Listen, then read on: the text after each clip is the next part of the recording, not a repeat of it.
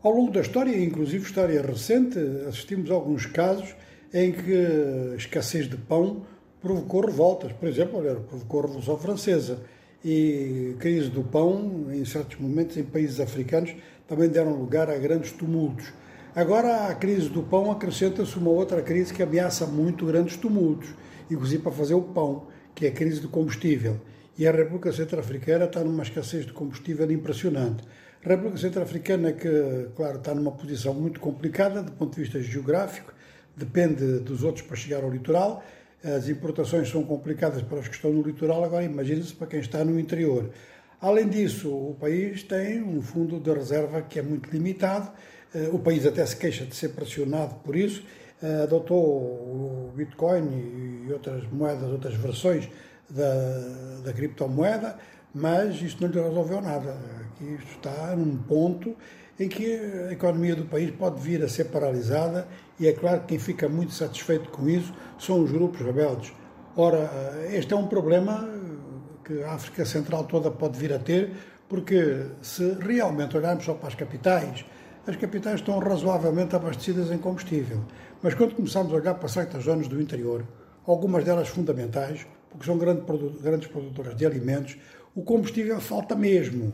E isto dá lugar depois a desmatamentos e a outras coisas que dão lugar a acusações, mas no fundo o problema central é este, quer dizer, ou há um combustível abastecido normalmente em condições de proteger a natureza, ou a natureza vai ser agredida mesmo como tem sido ao longo de todos estes milénios.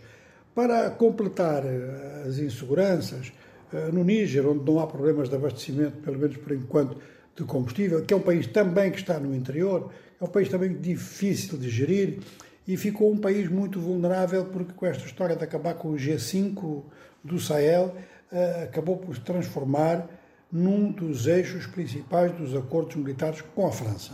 A França, que já foi afastada do Mali, que está com muitos problemas na República Centro-Africana, parece apostar muito nas suas relações com o Níger. E neste momento, então, dois ministros franceses, incluindo a ministra da Defesa, encontram-se em Niamey para trabalhar um ponto que é importante, que é a luta contra o jihadismo.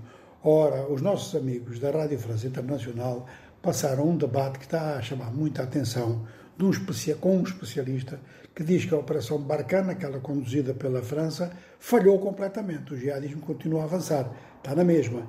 E quem acha que as coisas se resolvem localmente através de golpes de força são, por exemplo, os malianos, são, por exemplo, os burkinabenses e muito provavelmente há gente no exército do Níger a pensar isso também.